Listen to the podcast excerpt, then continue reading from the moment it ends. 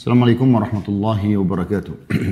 Alhamdulillah, wassalatu wassalamu ala rasulillah. Segala puji dan puja kehadirat Allah subhanahu wa ta'ala. Juga salawat dan taslim kepada Nabi besar Muhammad sallallahu alaihi wa ala alihi wa sahbihi wasallam. Satu hari lagi Allah subhanahu wa ta'ala memberikan kepada kita umur saudaraku sekalian. Saya mengingatkan diri saya dan teman-teman sekalian jangan sia-siakan hari yang mulia ini. Kita tidak pernah tahu kapan kita meninggal dunia. Dan Allah subhanahu wa ta'ala memastikan dalam Al-Quran. Wala tadri nafsum ma'ada taksibu gada. Wala tadri, nafs, wala tadri nafsum bi'ai abdin tamut.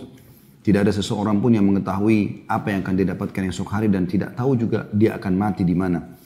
Maka jangan sia-siakan. Kalau masa lalu kita masih berisikan dosa-dosa kepada Allah Subhanahu wa taala, taubat nasuha. Detik-detik ini gunakan untuk taubat.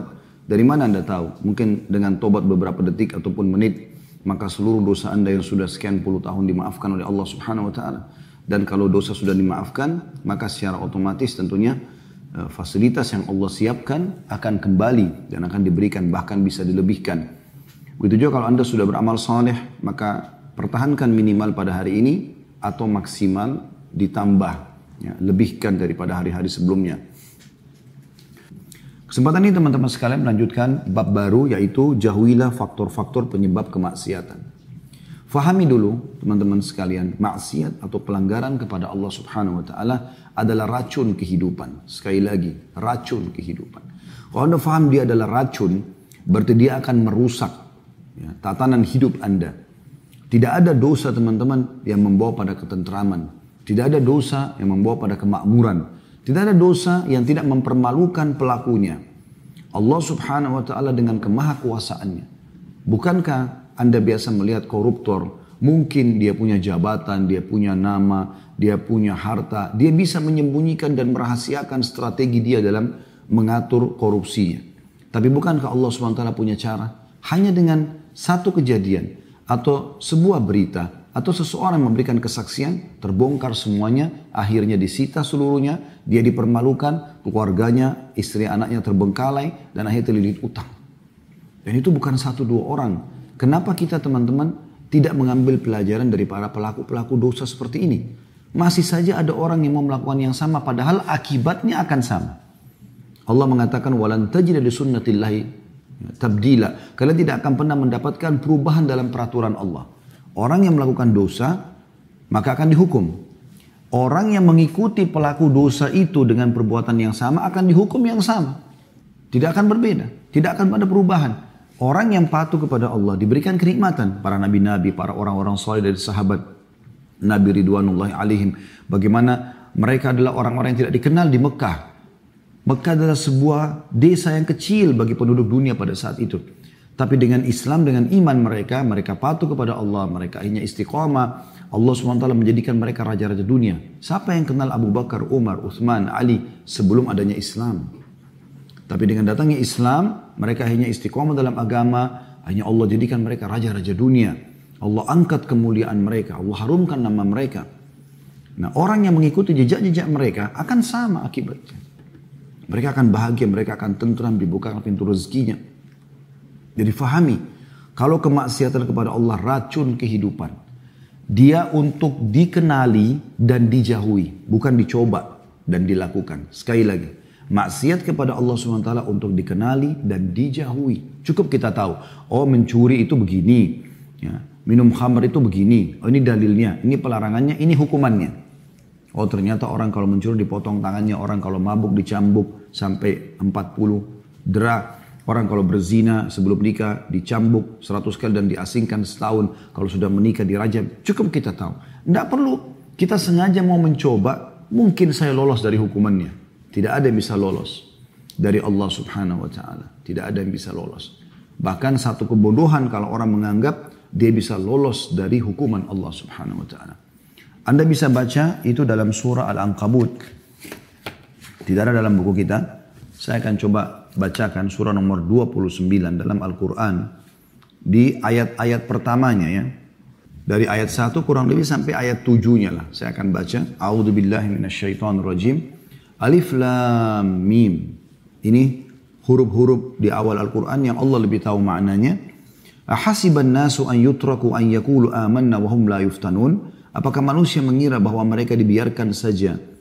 Mereka mengatakan kami beriman sementara mereka tidak diuji. Jujur gak dalam imannya itu?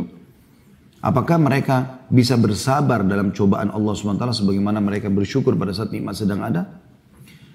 Ayat tiganya, وَلَقَدْ فَتَنَّ الَّذِينَ مِنْ قَبْلِهِمْ فَلَا يَعْلَمَنَّ, فلا يعلمن اللَّهُ الَّذِينَ صَدَقُوا وَلَا يَعْلَمَنَّ الْكَاذِبِينَ Saya ulangi, وَلَقَدْ فَتَنَّ الَّذِينَ مِنْ قَبْلِهِمْ فَلَا يَعْلَمَنَّ اللَّهُ الَّذِينَ صَدَقُوا وَلَا يَعْلَمَنَّ الْكَاذِبِينَ dan sungguhnya kami telah menguji orang-orang sebelum mereka. Maka sungguhnya Allah mengetahui orang-orang yang benar dengan keimanannya dan sungguhnya juga dia mengetahui orang-orang yang dusta. Ayat 4, ini inti yang sedang ini saya sampaikan. Am hasibal ladina ya'maluna sayyiati ay yasbikuna sa'a ma yahkumun. Renungi baik-baik terjemahannya. Apakah orang-orang yang mengerjakan kejahatan, kemaksiatan itu mengira bahwa mereka akan luput dari azab kami? Perhatikan ayat ini turun dari 1400 tahun yang lalu. Amat buruklah apa yang mereka fahami itu. Tetapkan itu. Gak ada dosa yang tidak dihukum oleh Allah subhanahu wa ta'ala.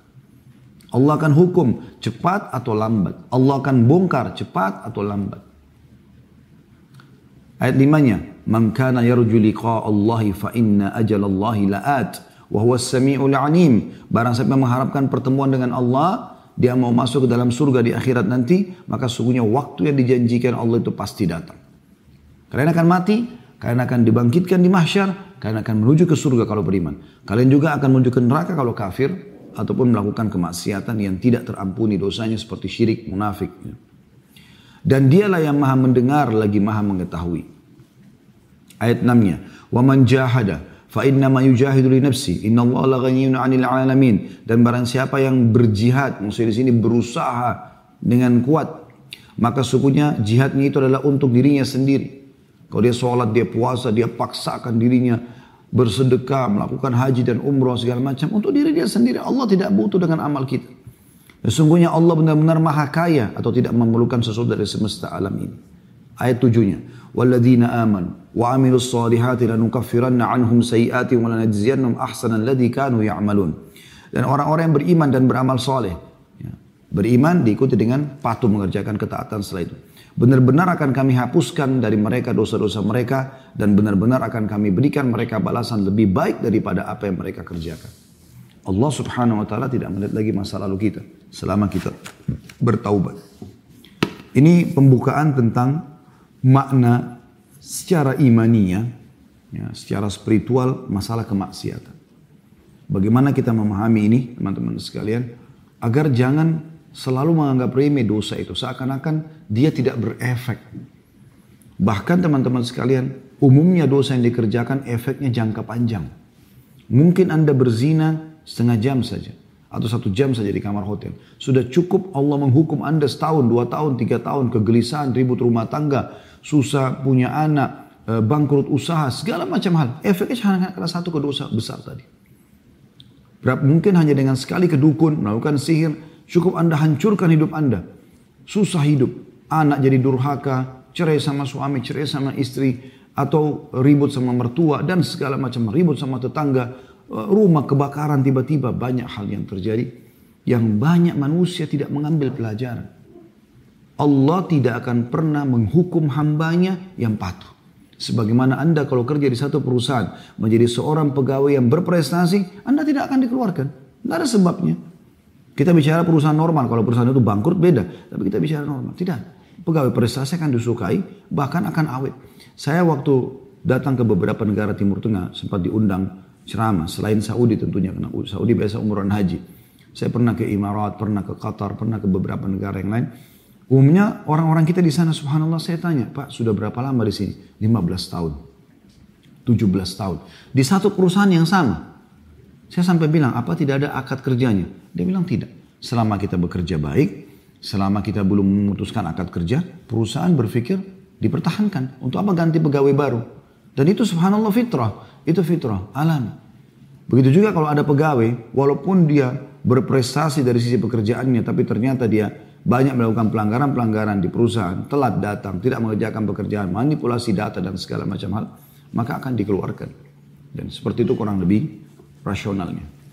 Saya akan bacakan teman-teman sekalian dan saya berharap apa yang kami sampaikan ini tolong direnungin teman-teman. Jangan masuk telinga kanan keluar telinga kiri. Saya tidak lakukan waktu duduk di sini meninggalkan keluarga saya pekerjaan. Teman-teman juga duduk menghadiri ya mungkin lowongan waktu meninggalkan, meninggalkan pekerjaan aktivitas untuk kita hanya testimoni dan seremoni saja. Kita di sini teman-teman untuk menambah iman kita. Apalagi bahasan kita tentang kiat-kiat hijrah. Bagaimana kita pindah dari alam kemaksiatan kepada alam ketaatan. Dan ini dua alam yang sangat berbeda. Kemaksiatan penuh dengan kegelapan, sumpah, sedih, cobaan-cobaan. Dan alam istiqamah adalah alam ketentraman. Subhanallah orang istiqamah ya, dengan imannya dan amal solehnya biar orang miskin teman-teman tinggal di pinggir kali kita temukan orangnya tentram hidupnya bahagia biar cobaannya berat penyakit yang kronis segala macam tetap juga dia tenang. Saya akan bacakan ditulis oleh penulis di sini di halaman 62. Jauhilah faktor-faktor penyebab kemaksiatan. Kata beliau saudaraku, kaulah muda. Kenapa dikhususkan kaulah muda? Karena umumnya yang membuat dosa adalah anak-anak muda.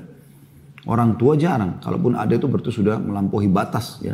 Dan Nabi SAW menganggap itu adalah termasuk dosa-dosa besar yang berat sekali. Kalau orang seperti kata Nabi SAW termasuk orang yang Allah murka adalah seorang syekhun zani, orang tua yang berzina. Karena tidak ada faktor pemicunya untuk berzina di umur-umur tua gitu kan. Nah, tapi di teman-teman sekalian diajak kaulah muda. Karena memang kalau dia baik di masa mudanya berarti masa tuanya tentu akan jauh lebih baik. Mungkin Anda mengetahui dari pengalaman Anda dan kehidupan pribadi Anda bahwa kemaksiatan bukan datang secara tiba-tiba. Tapi ada sebabnya, ada penyebab, pembangkit, dan pendahuluannya. Jika anda saudaraku yang mulia bersungguh-sungguh membebaskan diri dari kemaksiatan dan menjauhinya, maka menutup segala pintu kemaksiatan adalah jalan pintas untuk menjauhi kemaksiatan tersebut. Pengertian itulah yang difahami oleh orang-orang yang disebut sebagai manusia paling alim pada zamannya. Tak kala ditanya oleh seseorang yang telah membunuh 99 jiwa dan genap 100 dengan membunuh seorang ahli ibadah yang salah dalam memberikan fatwa kepada dia. Orang alim itu berkata kepada pemuda tersebut, "Na'am, wa may yahulu bainaka wa bainat taubah, intaliq ila ardi kada wa kada, fa inna biha nasan ya'buduna Allah, fa'budillaha ma'ahum, wa la tarji ila ardika, fa innaha ardu su'in." Atau ardu sayin dikatakan sini. Di tepatnya sebenarnya ardu su'in ya. Baik, yang artinya jadi sebenarnya sebelum saya baca artinya hadis ini panjang ya bagaimana ada seseorang yang membunuh 99 jiwa. Hadis yang masyhur dalam riwayat uh, Imam Bukhari dan Muslim ya. Imam Bukhari riwayatkan nomor 3470, Imam Muslim nomor 2766. Jadi orang ini membunuh 99 jiwa lalu dia gelisah. Dia ingin taubat, ingin kembali kepada Allah SWT. Dia, dia datangi seorang yang abid ahli ibadah tapi nggak punya ilmu agama. Dia tanya, dia mengatakan saya sudah membunuh 99 jiwa. Apakah masih ada taubat buat saya? Kata orang tersebut, tidak ada. Tidak mungkin. Kau sudah bunuh 99 orang. Maka dia pun karena putus asa, dia membunuh orang itu digenapkan 100. Lalu terus saja dia jalan sampai menemui seorang yang alim. Orang yang punya ilmu agama benar. Lalu dia mengatakan, saya sudah membunuh 100 jiwa. Apakah ada pintu tobat buat saya? Maka orang alim itu mengatakan, ya ini hadisnya. Saya baca terjemahannya. Kamu masih bisa bertaubat. Memang siapa yang dapat menghalangimu untuk bertobat? Pergilah ke negeri yang ini dan itu. Demikian dan demikian. Maksudnya ditunjuklah satu negeri oleh orang alim tersebut. Karena di sana ada orang-orang yang menyembah Allah. Di sana ada orang-orang saleh. Maka sembahlah Allah, patulah kepadanya. Sembah artinya patuh, tunduk. Ya. Mengerjakan, diperintahkan, meninggalkan yang dilarang. Sembahlah Allah bersama mereka. Dan janganlah kembali ke negerimu. Karena negerimu adalah negeri yang buruk Kata beliau orang alim ini benar-benar seorang yang berilmu dan pemberi fatwa yang sesungguhnya. Dia tidak hanya memberitahukan bahwa dia bisa bertaubat, tapi dia juga menunjukkan kepada jalan yang mengantarkan ke sana atau taubat. Orang alim ini mengetahui bahwa sekiranya orang tersebut tetap berada di negeri atau kampung halamannya, maka dia akan kembali melakukan kemaksiatan. Dia tidak mungkin terbebas dari kemaksiatan melainkan apabila dia meninggalkan negerinya dan menjauhi kemaksiatan tersebut. Kita ambil sebuah mutiara penting di sini, mutiara yang sangat mahal teman-teman sekalian. Kalau Anda mau taubat nasuha, Anda nggak boleh setengah-setengah. Bahasa saya sering juga tentang masalah hijrah. Kalau mau hijrah menjadi orang baik jangan setengah-setengah. 100%. Sekaligus menjadi orang baik.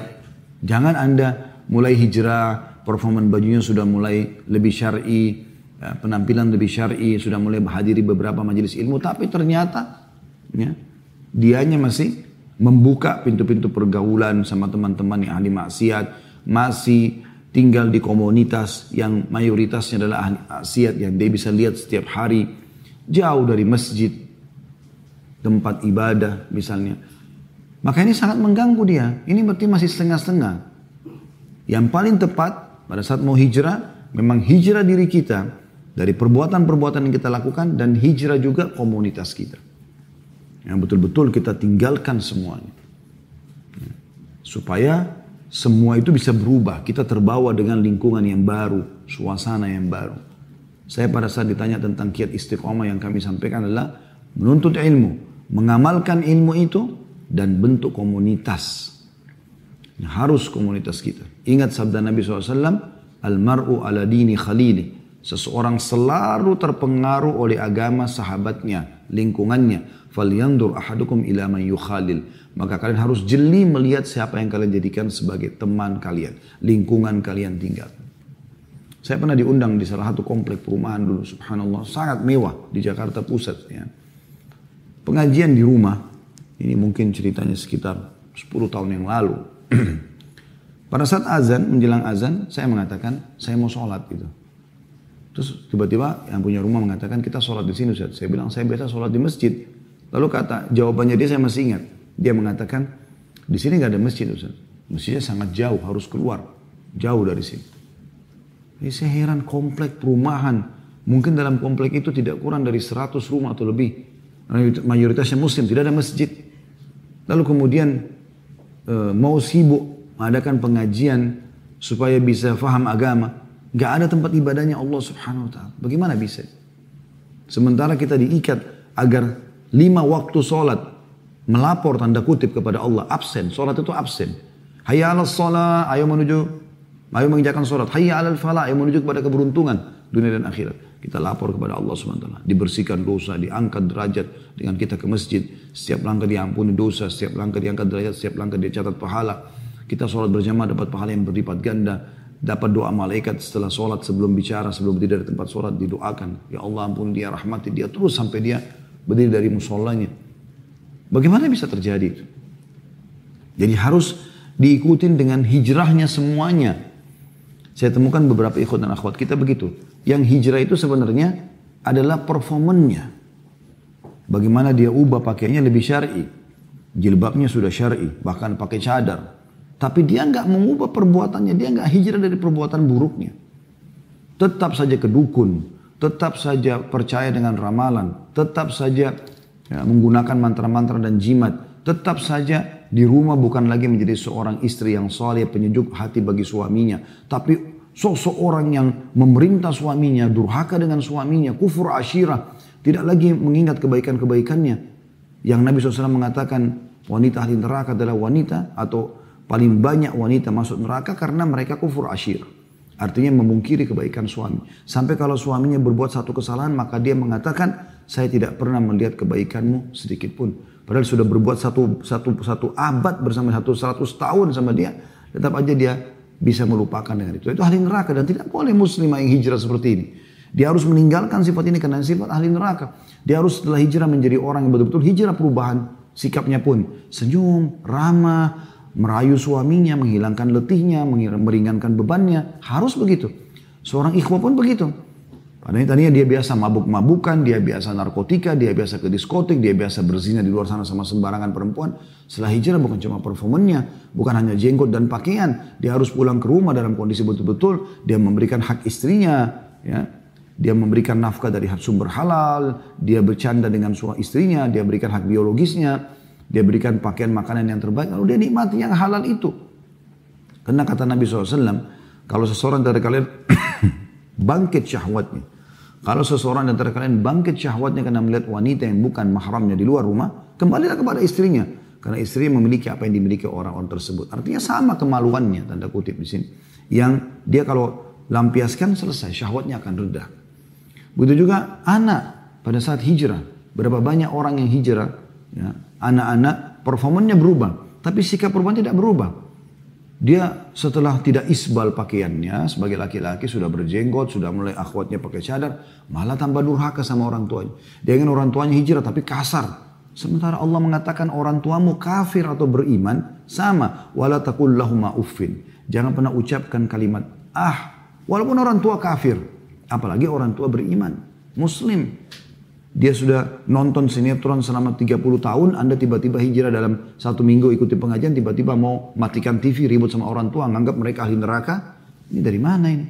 Harus hijrah juga sikapnya. Justru harus lebih santun, lebih baik, dan lihat skala prioritas yang perlu diperbaikin mana. Tuduh orang tuanya orang kafir, ya, kasar dengan mereka, tidak memberikan wajah dan segala macam hal. Begitu juga orang tua yang sudah hijrah kepada anaknya, Selama ini Anda selalu sibuk dengan kegiatan di luar sana. Anak-anak juga butuh waktu untuk diberikan perhatian. Untuk dididik oleh Anda. Selain guru-guru yang mengajarkan mereka. Ajarkan mereka adab-adab. Mereka adalah amal jariah luar biasa. Saya duduk sekarang mengajar sini teman-teman. Orang tua saya panen pahala saya. Semoga Allah ikhlaskan niat kita. Karena saya tumbuh dari asi ibu saya. Saya bisa jalan juga dengan panduan mungkin beliau. Gitu juga ayah saya dari nafkahnya. Anak-anak adalah amal jariah terbesar. Kata Nabi SAW tujuh hal yang akan terus mengalir pahalanya bagi seseorang setelah mati di kuburannya. Salah satunya, ya, selain ilmu yang bermanfaat, selain sumur yang digali, sungai yang dialirkan, juga mushaf yang dibagikan, anak soleh yang mendoakan dia. Buat anak-anak kita, ingat kita. Buat teman-teman kita pada saat keluar rumah anak-anak merindukan kita. Pada saat kita datang mereka sambut ayah gembira. Bukan sebaliknya pada saat kita keluar rumah mereka senyum mereka gembira karena sosok tanda kutip macan dan orang kasar ini sudah keluar. Dan pada saat kita masuk ke dalam rumah mereka semuanya diam ketakutan seperti orang yang tinggal di sebuah penjara. Harus hijrah semua. Anda sebagai pemilik perusahaan. Hijrah bukan cuma performannya. Bukan cuma penampilannya tapi perbuatannya tidak berubah. Transaksi bank ribawi masih terjadi. Kemudian juga e, masih menunda-nunda haknya e, pegawai. Ya. Sementara Nabi SAW mengatakan berikanlah upah mereka sebelum keringatnya kering. Masih ditunda, masih segala macam hal. Gitu kan. Yang uniknya kadang-kadang masih mempekerjakan lawan-lawan jenis yang interaksi langsung sama dia. Misalnya sekretaris perempuan masuk berdoaan ke dalam ruangannya dia. Ini jelas-jelas ikhtilat dan khalwat.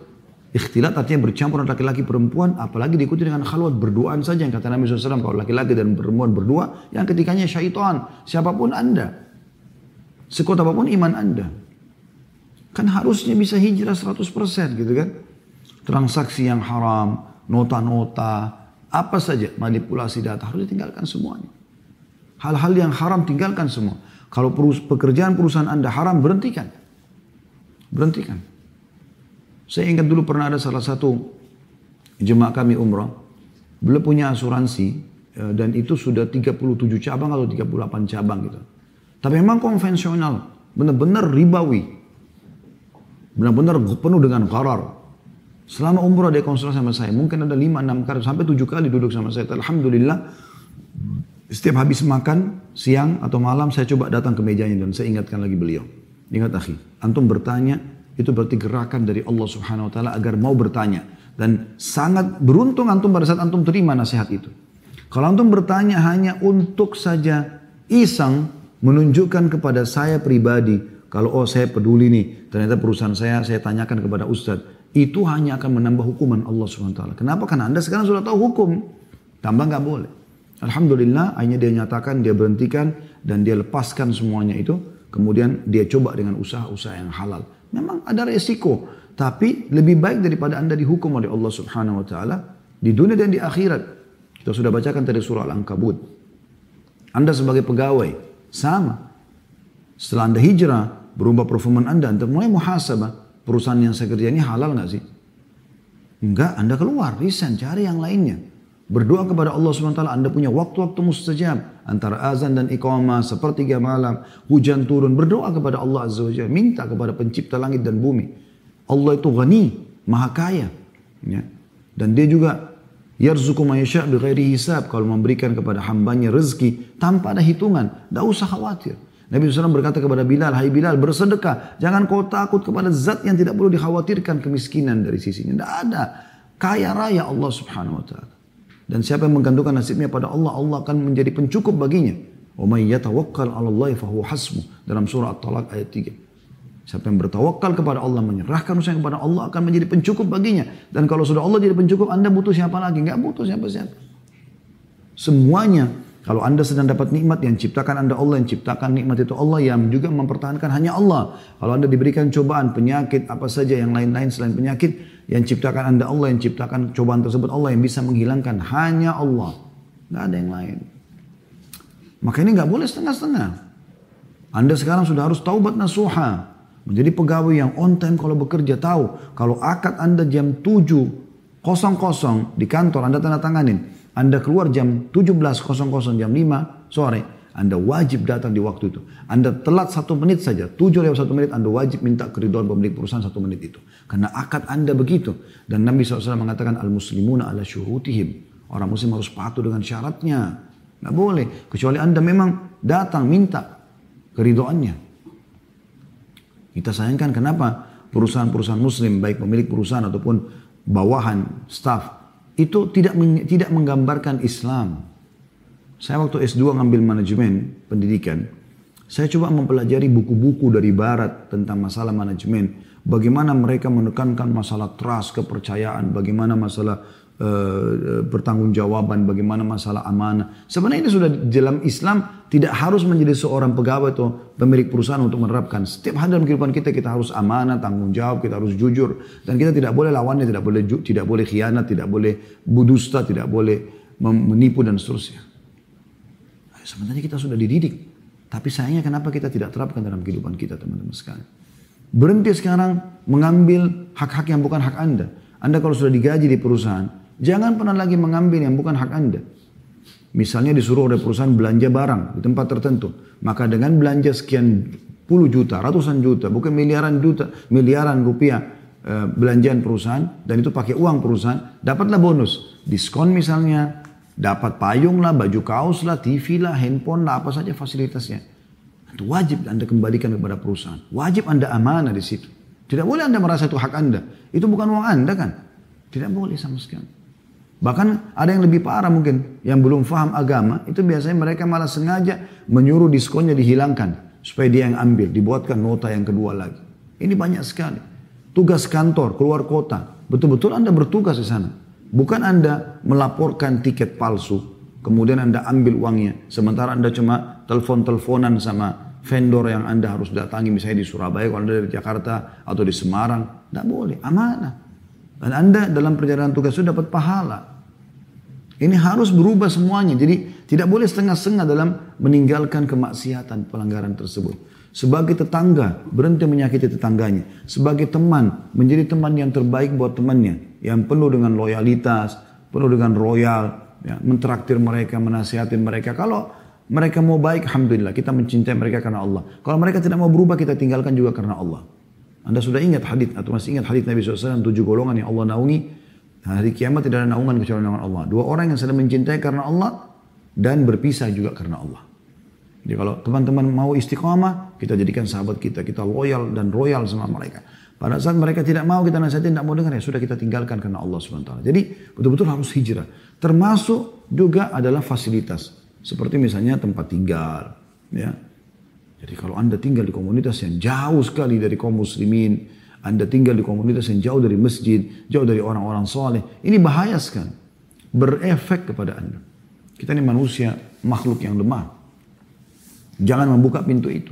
Makanya nasihat dalam hadis Bukhari Muslim ini seorang yang alim tadi, dia sangat sempurna mengingatkan orang yang mau tobat ini. Dia tidak mengatakan, kau punya tobat, tobatlah. Sebenarnya dibiarkan. Sehingga dibiarkan dia kembali ke negerinya lagi. Tapi orang ini mengatakan, dan saya sarankan kamu pindah. Ya, kamu pindah ke negeri ini dan itu karena di sana ada orang-orang soleh dan hiduplah bersama mereka. Dan lanjutan hadis ini teman-teman luar biasa. Orang ini jalan, di tengah jalan dia meninggal dunia. Maka Allah datangkan kata Nabi SAW dua malaikat. Satu malaikat rahmah yang biasa mengambil ruhnya orang-orang beriman, yang satu malaikat adab yang mengambil ruhnya orang-orang kafir ataupun ahli maksiat. Maka mereka ini berselisih pendapat. Siapa yang mengambil ruhnya? Allah pun mendatangkan penengah di antara mereka lalu mengatakan, coba ukur jarak. Kalau langkahnya lebih dekat kepada negeri yang dia mau tobat, mau hijrah, mau jadi orang baik sana, maka yang ambil adalah malaikat pengasih, ya, malaikat rahmat. Kalau lebih dekat dengan negeri dia yang dia berbuat maksiat, maka yang ambil adalah malaikat penyiksa, gitu kan? Maka Allah Subhanahu Wa Taala kata Nabi SAW, ya, me, me, me, men, mendekatkan uh, negeri yang dia mau datang satu jengkal dan menjauhkan negeri yang uh, dia datang itu satu jengkal sehingga diambil oleh malaikat rahmat. Bagaimana Allah swt terima dia? Ya.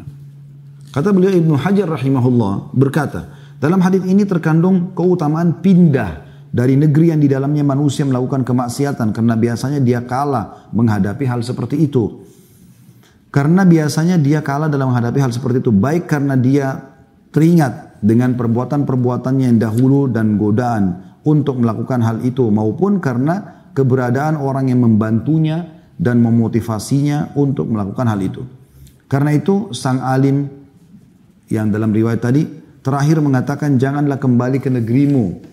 Karena negerimu adalah negeri yang buruk ini mengisyaratkan bahwa orang-orang yang taubat harus menjauhi situasi dan kondisi yang biasa dia temui pada saat melakukan kemaksiatan serta menjauh darinya secara keseluruhan. Ini di garis bawahi. Secara keseluruhan dan sibuk dengan selainnya. Diambil dari Fathul Bari, Syarah Sahih Bukhari, dinukil dari Ibnu Hajar di jilid 6 halaman 517 sampai 518. Kata beliau saudaraku, ketika bertobat, Anda tidak harus meninggalkan negeri Anda karena jika tetap Anda lakukan maka Anda akan selamanya menjadi pengembara, tidak bermukim. Tapi orang yang bersungguh-sungguh ketika merasa bahwa kemaksiatan senantiasa menggodanya hendaklah dia berpikir panjang mengenai dirinya dan merenungkan faktor-faktor apakah yang menyebabkan saya terjerumus ke dalam kemaksiatan ini. Jika penyebabnya adalah berteman dengan si fulan dan bergaul bersamanya, maka hendaknya saya menjauhi sebatas kemampuan. Jika penyebabnya adalah menyepi dan menyendiri, maka hendaklah Eh, aku meninggalkan atau menguranginya semampu mungkin. Jika penyebabnya adalah keluar ke pasar, menonton televisi atau membaca majalah, maka keinginanku untuk meninggalkan kemaksiatan harus membuatku meninggalkan semua itu terlebih dahulu. Jika pikiranku mengenai kemaksiatan adalah bunga api yang menyala-nyala dalam diriku, maka hendaknya aku berpikir atau menjauhi pikiran ini dan menyibukkan diri dengan yang lebih baik daripada itu semua. Jadi eh, kita coba lebih pertegas masalah ini. Hadis Bukhari yang menjelaskan tentang tadi orang alim menyuruh seseorang yang bertobat untuk pindah, itu karena ada beberapa hal juga yang perlu dititik beratkan.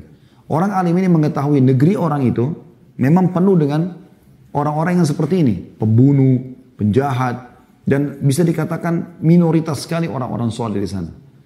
Maka si alim ini tahu kalau dia kembali orang ini ke negerinya maka akan jadi masalah. Nah begitulah keadaan kalau anda berada di satu komunitas yang betul-betul semuanya buruk.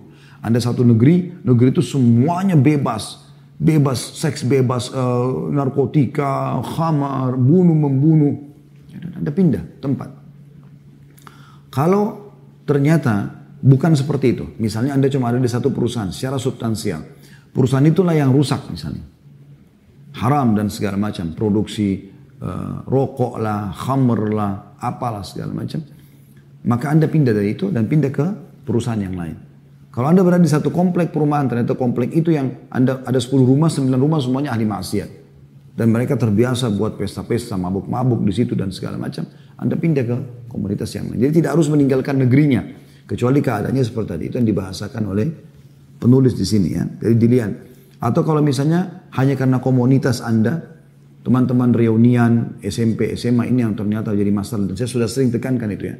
Kalau Anda sekarang masih punya grup-grup WA, dan ternyata Anda reunian di situ dan di situ isinya ya, kemaksiatan kepada Allah keluar saja. Keluar saja nggak masalah. Kalau Anda di Japri Anda jawab. Maaf saya nggak bisa ada di situ tapi saya siap kalau ada apa-apa yang mau ditanyakan kepada saya. Komunikasi secara pribadi saja. Daripada di grup kita lihat uh, foto lawan jenis, uh, apalah cuplikan-cuplikan yang kurang baik, yang mengundang syahwat, terjadi diskusi giba dalam situ, ya fitnah orang dan segala macam atau berbicara yang bukan ahlinya Bicara tentang masalah politik lah, masalah toko-toko nasional lah yang tidak ada hubungannya sama dia sama sekali. Dan sulit dia untuk minta maaf kalau dia menyebutkan tentang kesalahan orang. Maka keluar saja dari situ. Karena itu hanya akan menambah permasalahan dalam hidup Anda. Ingat teman-teman, ini sering saya ingatkan. menuju ke akhirat, bawalah dua hal. Amal soleh dan teman soleh. Amal soleh membantu anda. Teman soleh juga akan membantu anda. Kalau amal anda kurang, syafaat dia akan membantu anda. Disebutkan dalam sebuah riwayat, nanti akan ada orang dikeluarkan dari neraka. Kemudian ahli neraka pada bertanya, setiap kali ada orang dikeluarkan dari neraka mereka saksikan. Siapa yang keluarkan orang ini? Apakah ada kerabatnya? Apakah syafaat dari para nabi-nabi? Maka dikatakan kepada mereka bukan. Dia memiliki seorang teman yang soleh, yang masuk surga, dan memohon kepada Allah dengan syafaatnya untuk menyelamatkan orang ini. Maka mereka berharap pada saat itu punya sodikin hamim, kata Allah dalam Al-Quran. Mereka berharap punya teman yang orang-orang baik dulu di dunia yang bisa menyelamatkan mereka. Ya. Jadi harus kita fahami tentang masalah ini teman-teman sekalian. Kemudian jangan bawa dua hal. Jangan bawa dosa dan jangan bawa musuh. Nah ini banyak orang ini sibuk dengan musuh setiap hari. Gunjing orang, giba orang. Tadi di grup itu membicarakan tentang orang-orang politikus. Bukan alamnya dia. Ibu-ibu lagi goreng tempe bicara masalah politik. Untuk apa gitu? Masalah untuk apa? Manfaatnya apa? Atau mungkin teman-teman di warung kopi bicara masalah politik. Siapa Anda mau bicara masalah itu? Bukan alam Anda.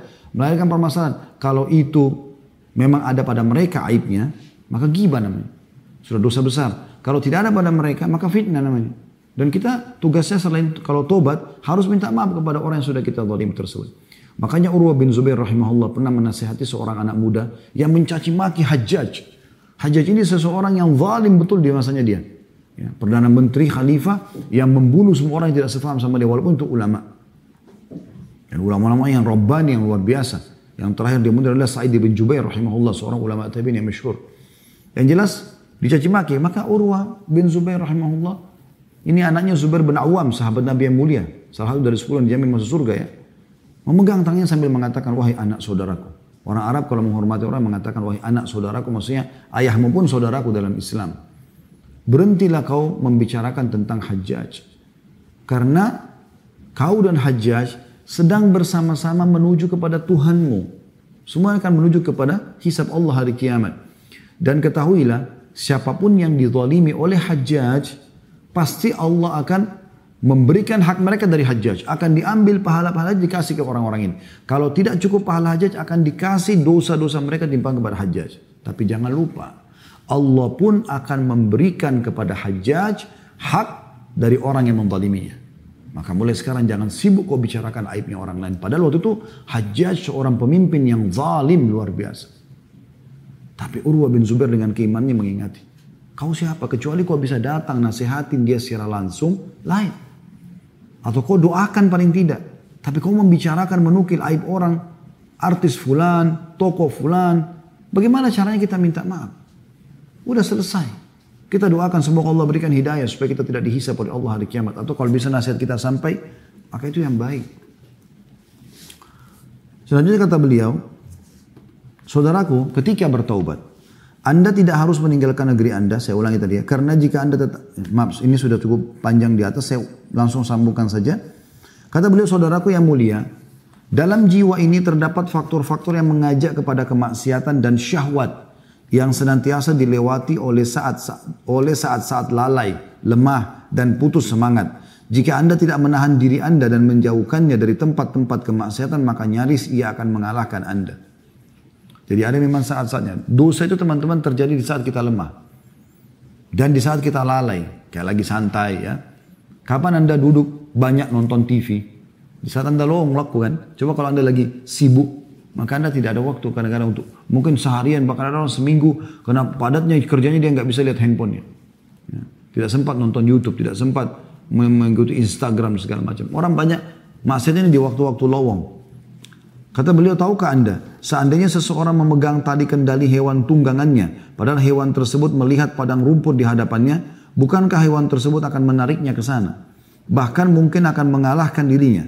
Sekiranya dia menjauhkannya, maka tentu itu lebih selamat baginya. Jadi artinya memang dia berusaha untuk menjauhi semua ya, faktor-faktor yang mengajak kepada kemaksiatan.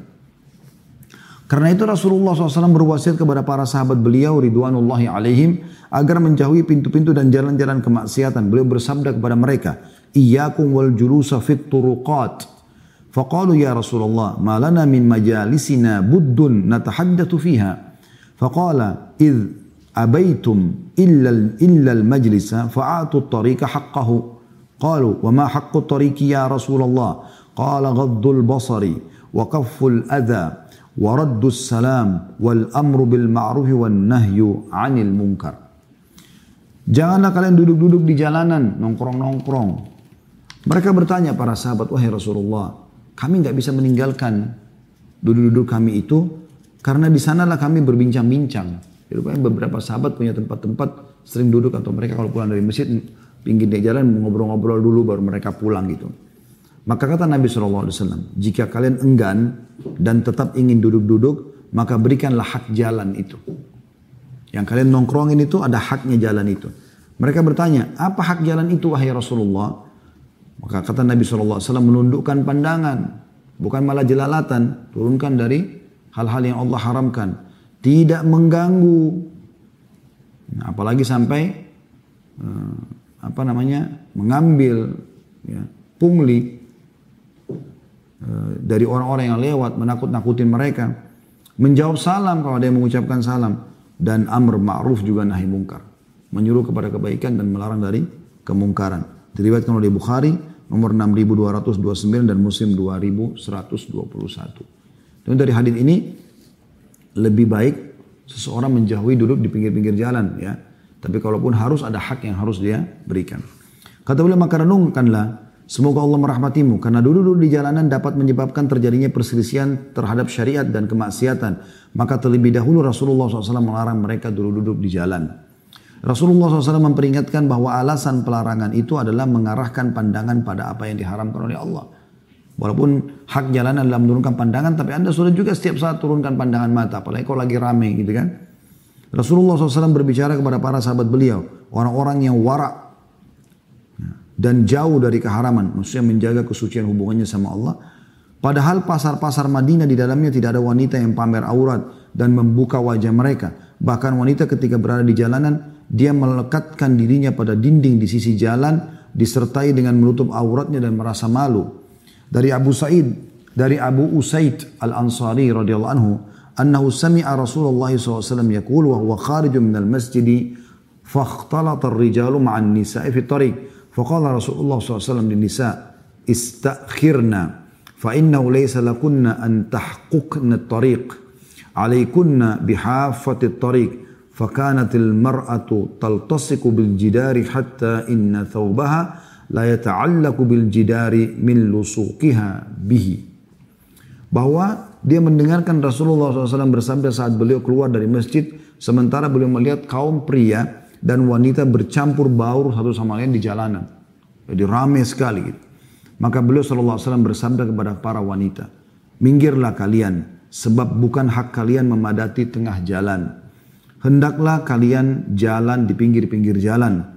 Maka saat lewat, ya, setelah itu, setelah penyampaian ini, maka para wanita menempelkan diri mereka pada dinding sehingga pakaian mereka tersangkut di dinding saking menempelnya dia dengan dinding tersebut. Hadis riwayat Abu Daud nomor 5272. Artinya bagaimana Nabi SAW memberikan peringatan bukan malah seperti sekarang perempuan malah dengan pamer aurat malah sengaja uh, jalan di tengah jalan gitu kan.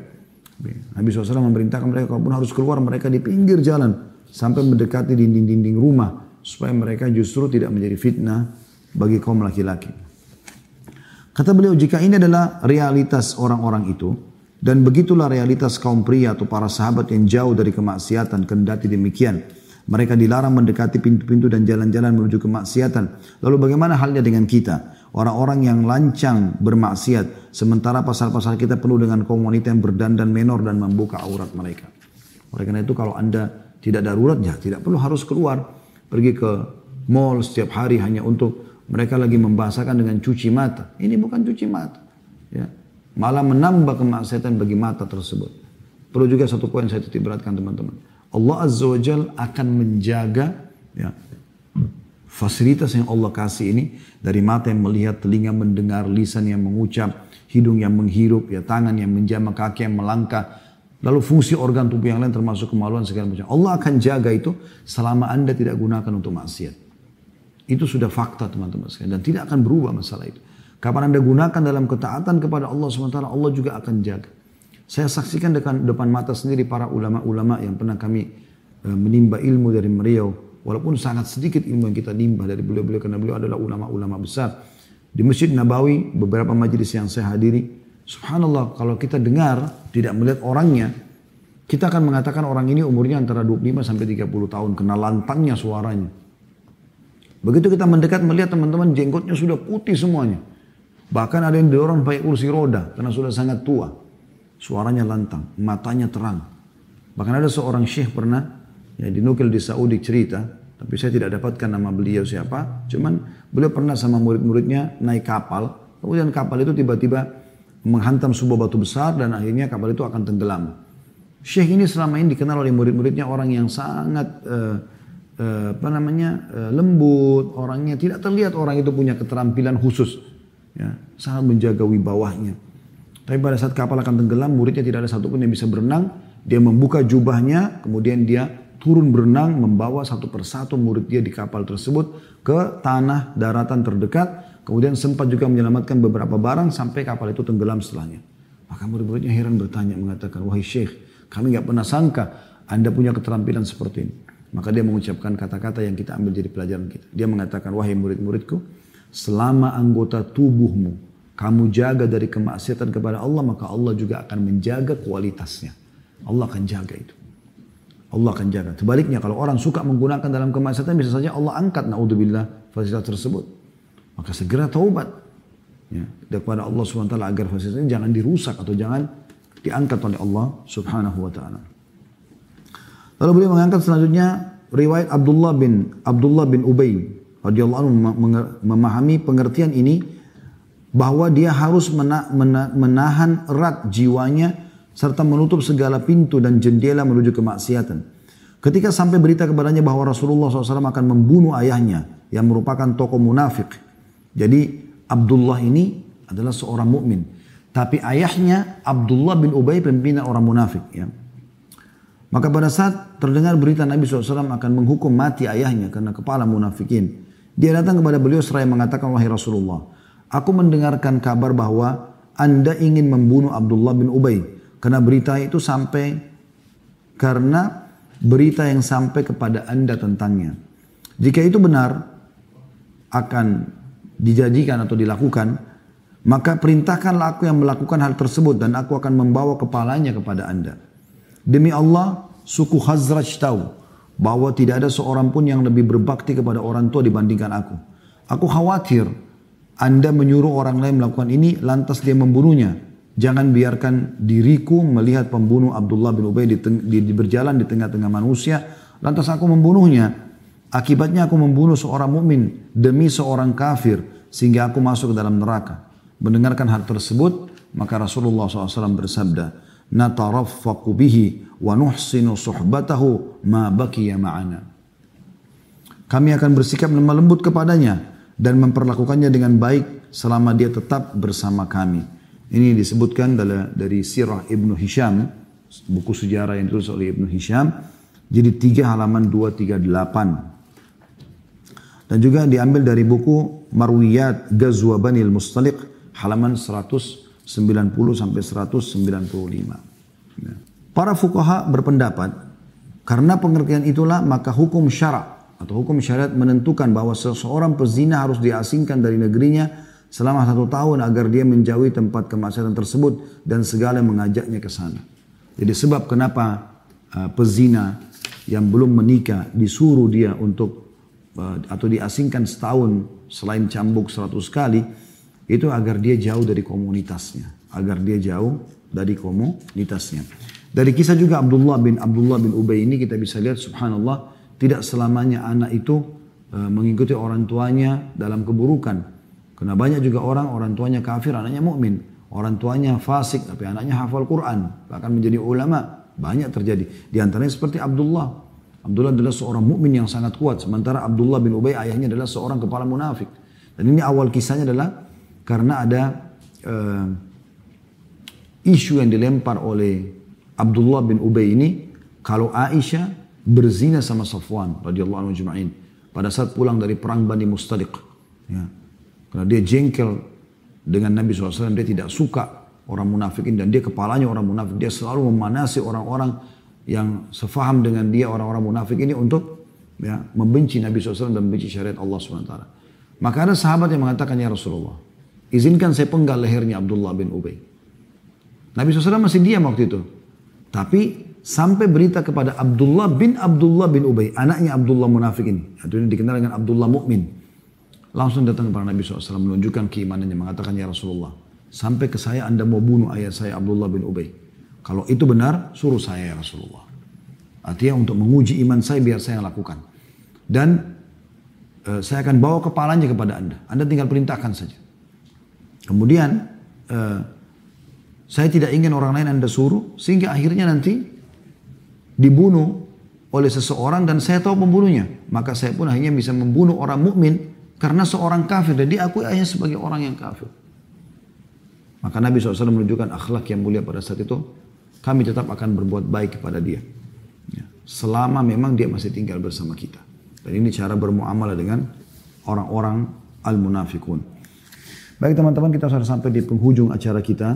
Dan Alhamdulillah ala kulli hal. Kita bersyukur kepada Allah SWT atas kesempatan ini. Semoga Allah memudahkan kita untuk mengamalkan ilmu yang sudah kita pelajari. Dan kalau ada benar pasti dari Allah. Kalau ada salah dari saya mohon dimaafkan.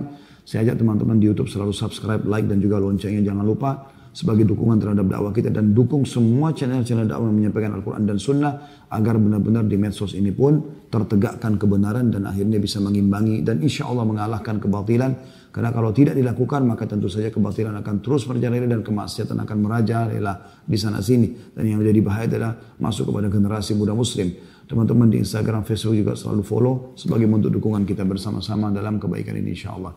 Subhanakallahumma bihamdika asyhadu an la ilaha illa anta astaghfiruka wa atubu ilaik. Assalamualaikum warahmatullahi wabarakatuh.